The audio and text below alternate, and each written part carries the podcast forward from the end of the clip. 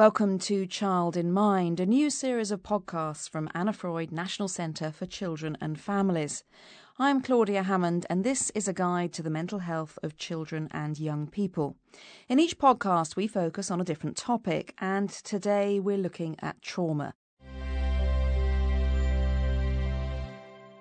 A number of children experience some kind of trauma during childhood, and today we're looking at the impact that that can have and why it can sometimes lead to post traumatic stress disorder or PTSD.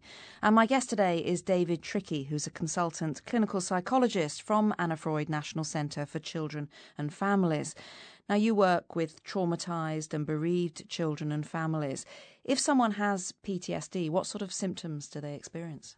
One of the main symptoms of post traumatic stress disorder is intrusions of some sort. So, the way that the memory or memories for the events is stored seems to be different to other ordinary memories, and it intrudes of its own volition. So, out of nowhere, the memory will jump into the person's consciousness, bringing with it the original fear, horror, or helplessness, which is really unpleasant. So, the person tries to push that away and that's the next group of symptoms is to with avoidance. So the memory comes in, but that's really unpleasant, and you push it away. Because you push it away, you don't process it in the same way you would process a difficult rather than traumatic event. And could these symptoms appear years after the initial trauma? Yes. So for some people, avoidance works quite well in the short term, but then later on, the memory comes back to haunt them, or something else will happen to prompt that memory, and then it starts to intrude subsequently. And when people think about post traumatic stress disorder, they might think of soldiers who've witnessed terrible things during war or people who've been in a very difficult road accident, say, or something like that, that's a, a particular incident or series of incidents. But with childhood trauma, what type of things does it tend to be that you see? With childhood trauma, we're not just looking at the individual one off violent or extreme events. We're looking at things that might be ongoing, often interpersonal in nature. So it might be that somebody is doing something to you, and it might be over a long period of time. It may last for years and years. And what kind of impact can that have on a child? Well, it changes the way that they see the world, the way they see themselves, and the way they see other people. So they start to expect certain things to happen. They start to think that they're worthless. They may start to think they're only good for one thing. They may not trust other people. They may not trust the world to make sense anymore. And that has a knock on effect the way they then behave within the world.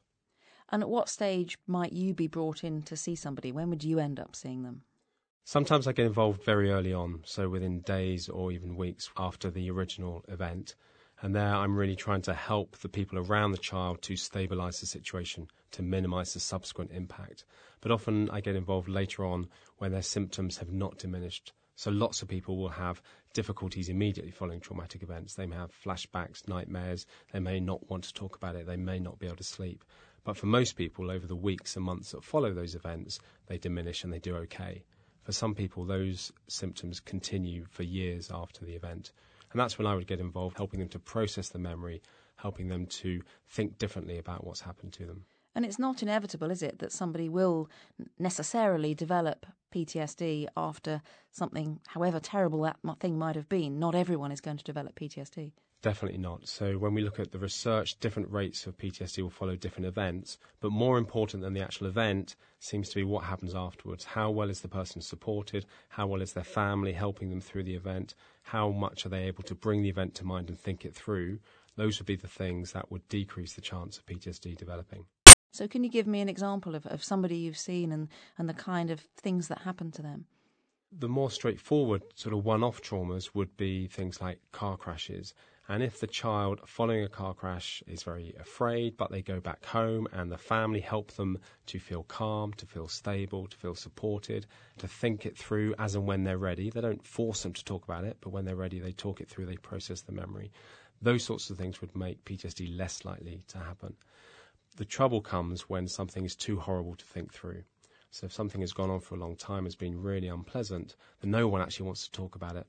Often the family or the adults around the child avoid talking about it. They're worried they might make it worse. And so as a result, no one mentions it. And then the child thinks, well, they're not talking about it, so I better not either. It's like a conspiracy of silence. And this child is left with the memory of the event swirling around in their mind and not able to talk it through, not able to, if you like, give it the narrative wrapper. One of the really nice pieces of trauma focused work that I was involved with was uh, a small family had come, they'd been out on a family outing and experienced a traumatic event. And six months later, the 14 year old boy was having nightmares and flashbacks. And the family came just for the assessment, and we started to get some details of how the boy was doing. And then we just asked, and what actually happened? And they started to all jump in and say what they'd seen during the traumatic event. And actually, all we did was very calmly help them to construct the narrative together. So the four of them, it was as if they were holding different parts of the jigsaw puzzle, and they hadn't talked about it because they were worried it was going to make it worse. So in this calm, containing environment of the assessment, we just helped them to very slowly understand the parts that different people had of the jigsaw puzzle. And then at the end, we just read back to them what they had told us. And they came back for the first treatment, and actually his nightmares had stopped. Completely stopped. And the mother said, I don't know what you did last week, but you fixed him, and I've got my old boy back. And all we had done was given them permission and the means to tell the story together. So sometimes my job is to give people the courage to think through. You know, it's just a memory. Yes, a horrible, frightening memory, but it's just a memory. And if people are able to stop avoiding it and process it, then that often leads to quite quick results. And you can see why families might think that they are going to upset them if they talk about it, because they might well get upset talking about it, mightn't they? Absolutely. So I, I, have a lot of sympathy for people that don't want to talk about it. They don't want to make it worse. They're worried the person will get upset.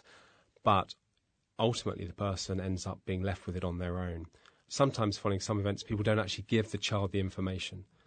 We see this a lot following death by suicide. Sometimes people do not tell children bereaved by suicide that it was a suicide. And I would completely understand not wanting to tell your child that that's what's happened. But they nearly always find out some other way, maybe on the playground or through the newspaper or through the internet. And that's going to be worse this information is going to be slightly less bad coming from someone you already know, love, and trust. So, might they find out about it and then not even tell the other people caring for them because they don't want to upset them either? Exactly. So, everyone is protecting everyone else. And do we know why it is that some children will experience PTSD and others won't? There are some risk factors that make a small difference. Things like gender, so girls are slightly more likely to get PTSD.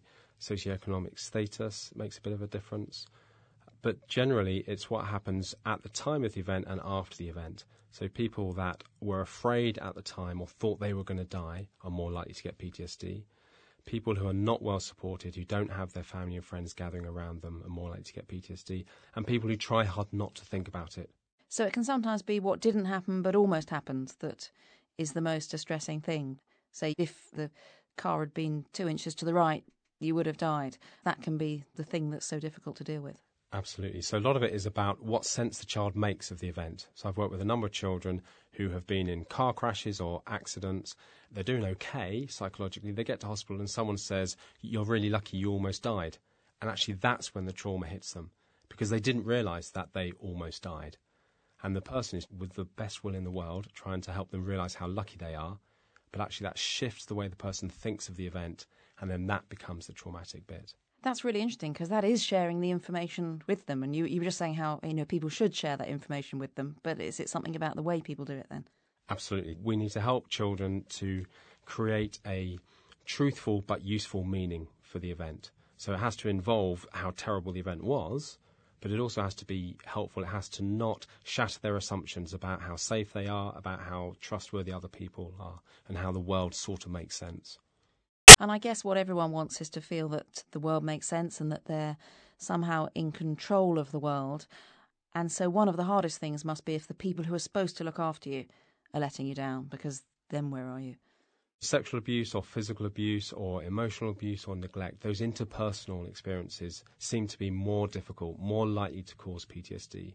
So if we look at the research, the rates of PTSD are higher following an interpersonal event than they are following a non interpersonal event. I suppose then it shatters everything, doesn't it? Because then who are you going to turn to if you can't turn to the person you really trusted? Absolutely. So not only are you unsafe, not only are the people that should have looked after you the ones that did it, you then have no one to talk it through with. So is it hard for you when you're seeing children to get them to trust you, a, a complete stranger, when even the people they loved and who they thought loved them have not behaved well to them? The message of the trauma for the young person is don't trust adults, for example. Don't trust male adults, could be the message they have of the trauma. And then they arrive to see me, and I'm going to see them possibly on their own and ask them to tell me about the worst things that have ever happened to them. It's really difficult for me to overcome sometimes that trust. But the good thing is, in therapy, unlike other conversations in real life, you can talk about that. You can actually have an open discussion about what's it like for you right now, sitting in a room with a male you've never met before. And will they tell you? Sometimes. But over time, they get used to these different types of conversations we have in therapy. And we're able to start to look at their cognitions, their thoughts in real time, the ones that are happening in the room at the moment, not just the ones that happen between sessions of therapy and you work with such a wide age range of children. So you're you're working with very small ones right up to 18 year olds, 17, 18 year olds. The younger the child, the more likely we are to work through and with the parents or the carers. And the older the child, the more likely we are to work with the child individually. But even adolescents and young people, I would always want to try and work with the system around them. If I see a child for therapy for one hour and I don't see them for a week, that means there's 167 hours when they're with other people teachers, family. So if I can help those other people to help them to process the events that have happened to them, that's likely to be a good use of my time. Are there ways people can change those memories? Because they're always going to be with them, aren't they? The important thing is helping the person to create the narrative that essentially wraps up the sight, smells, tastes, and touches of the memory event. So traumatic memories seem to be stored differently to other memories. And if we can create the environment where the person talks it through and tells the story, then it becomes more like a normal memory. Lots of the children I work with are afraid to do that. And I'll say, You don't understand, I'm thinking about it all the time anyway. I want to think about it less, not more. And so we have some ways that we explain to people how talking about it might help. If you have a wardrobe with all your clothes, you know where they are, you take them out, you wear them, you wash them, you occasionally iron them, you put them back, and you can close the doors, and you can get on with your life. And our brains are pretty similar we have our different memories stored away. We take them out, we use them. When we're finished with them, we put them back and they stay put. But if someone throws you a duvet full of stinging nettles and they say, put it away quick, and you shove it in the back of the wardrobe and you close the door, but because it's not put away properly, it keeps bulging out, and it keeps bursting through the door again and keeps stinging you. And difficult traumatic memories are like that. We try not to think about them, we try to shove them in the back of our minds, but actually they keep bulging out, they keep pushing themselves into our consciousness, and that's unpleasant, so we push it away again. Now, with a duvet, what you need to do, you might get someone in to help you. You take it out, which might sting a bit. You fold it up neatly. You might have to move things around on the shelves. Then you can put it away and it'll stay put. So it's still there, but it stays put. And with traumatic memories, it's the same. You might get someone to help you, and you're going to take that memory and think it through carefully, bit by bit, in a lot of detail. You might have to adjust the way you see the world, but then you can store that memory and it'll be put away. It's still there. We're not changing what's happened to you, but we're changing the nature and the quality of the memory. And there is research now, isn't there, showing that trauma can cause changes in the brain of a child or, or an adult. What kind of changes are they? A lot of the research will look at ongoing adverse experiences that children have experienced and will show that the brain is adapting to that environment that the children are in and is functioning differently, and some of the structures are actually developing differently as well. And is that a way of helping them cope at the time? at the time it works really well. Absolutely. So one of the areas of the brain seems to be associated with threat perception and threat response. So if you're living in a family where there's a lot of domestic violence, it's actually really useful if you notice the way that someone looks at you. And if you have this very hypersensitive response and get out the way, that's fantastically helpful. But once you're no longer in that environment, then actually it's really unhelpful to notice the way that everyone's looking and to have that exaggerated startle response. That ends up being unhelpful. So it's a bit like a spring with a weight. So when you put a weight on a spring, it stretches the spring a bit, you take the weight off, and the spring goes back to zero. And that's our stress response. So if someone tries to steal your phone in the street, you have this rush of adrenaline that helps you to run off or to grab the phone back. That's really helpful. But once the event has passed, your stress response system resets. If you put a weight on the spring that's too heavy, then you take the weight off and it's stretched the spring permanently. So people that experience trauma rather than stress, it's as if their stress response has been stretched permanently. So even after the event has changed, they're still hypervigilant. They're looking out for the next bad thing that's going to happen, and they have this adrenal response. You know, it may even be their heart rate is higher all the time, and then they have an exaggerated startle response. So something that makes them jump and they stay on edge for hours rather than just minutes. So an important part of my therapy work would be psychoeducation because they arrive possibly having flashbacks, which are really frightening, not being able to sleep, always on edge, and they think they're going mad. So part of my job is to help them to understand this is the body's response. And in some ways, it's a very useful response. But actually, now is the time to try and help them to reset their system. But it can be very reassuring for some people to realize that there's a normal and natural reason why they responded in the way that they did. And what are you able to do for families where their whole world has been shattered in a way by somebody deliberately doing something absolutely appalling, like, you know, one parent murdering the other parent? How do you even start with that child to help them rebuild a, a sort of faith in people when something so terrible and so deliberate has happened? So I think the first thing to do in those sorts of cases is to go back to that stability and security. So we don't worry about providing therapy and trauma focused work two days after that's happened. So if I get a phone call from a police officer saying we've had a father kills mother case and we've got these three kids, we want you to come do therapy, I'll say, where are they going to live tonight? Who's going to put them to bed? Are they going to school on Monday morning?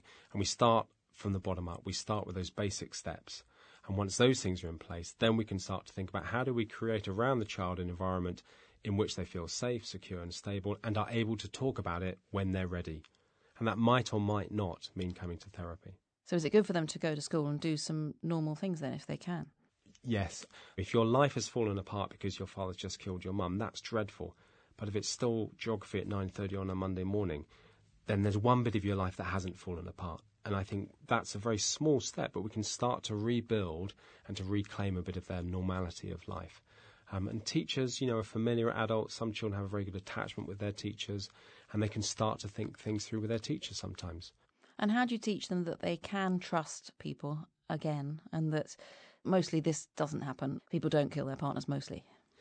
One of the important things is to help the child to join the dots and to understand that their thinking, their way of seeing the world now has resulted from their experiences and helping them to really notice that they see the world like this because of what happened to them.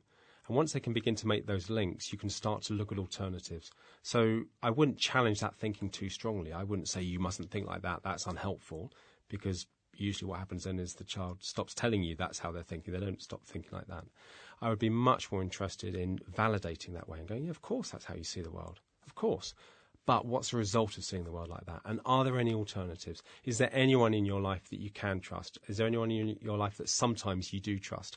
And start to look for exceptions to that rule that you can't trust anyone. And then we begin to just sort of chip away at that unhelpful thought. And is there evidence that after all this, if the you know child begins to recover and the symptoms begin to lessen, will that change the brain again? Can the brain recover? Well, we don't have enough research yet to know that for sure. But the reason the brain changes in the first place is because it's amazing adaptability and the, ma- the way that it can respond to its environment. So that's what causes the problem in the first place, if you like. But we know that the brain continues to be malleable and changeable for a very long time. And so I would expect that through therapy or through processing the memory, and as those symptoms diminish, I would expect to see those brain changes reverse. But we don't have the research to prove that yet. And what kind of success rates do therapy like this have? We've got a number of randomized controlled trials that show most children will recover and will lose their diagnosis of PTSD and will do okay. Some children, it takes longer. The more complex the trauma, the more difficult it is, and the longer the therapy will take. But most children will be able to benefit from a therapeutic intervention. Well, now to the final section of this podcast, the practical advice. So, David, if anyone listening recognises these symptoms in themselves or, or in a member of their family, what help is available? The evidence would support the use of trauma focused cognitive behavioural therapy for children with post traumatic stress disorder. There's also an increasing amount of evidence for a technique called eye movement desensitization reprocessing, EMDR. Both of those interventions have in common the idea of helping the child to think through the memory of the event and helping them to change the message of the trauma. And that would usually be available through child and adolescent mental health services, which is usually accessed through the GP. Yeah, so in the first instance, people go to their GP to ask for that specifically or to ask for some sort of psychological help that would help them with what they think might be PTSD. I think if someone notices the symptoms that we're talking about, their first thing is to not panic. This is a natural and understandable response, and to provide the child with safety, security, stability, familiarity, predictability, help them to feel supported. And if over the weeks and months those reactions are not diminishing, then I think people should be looking for extra help. The GP is a first port of call, I think, for many services. There's also other directories that would point out other services that might be available. Counselling might be available at school. Essentially, it's about finding that person that's going to help the young person to think through what's happened to them. So at first, people don't need to worry too much because there is this kind of watch and wait approach now, isn't there, to say, you know, these things might go on for a few weeks, these symptoms, but if it's longer than that. Yes, I think if symptoms are severe, even in that first month, I would still be looking for some professional help because sometimes people are so worried they might make it worse, they don't talk about it. So I think a professional can sometimes help the family to say, no, when the person's ready, it will be good for them to think it through and talk about it and don't worry. I was explaining this to a 14 year old from Kosovo who'd had a number of difficult experiences and he got the waste paper bin and put it on my desk and filled it up with scrunched up pieces of paper till they were flowing out the top. He said, These are all the bad things that have happened to me. And as I walk to school, they fall in front of my eyes. And when I lie down and go to sleep, they fall into my dreams. But when I come and see you, we take them out of the bin and we unscrunch them. We read them through carefully, and then we fold them up neatly and we put them back in the bin. But because they're folded up neatly, they sit in the bottom of the bin without falling out, and I've got more room in my head to think about other things. Thank you very much, David Trickey. This is another podcast in a series from Anna Freud National Centre for Children and Families, covering issues affecting children's and young people's mental health today. So until next month, it's goodbye from me, Claudia Hammond.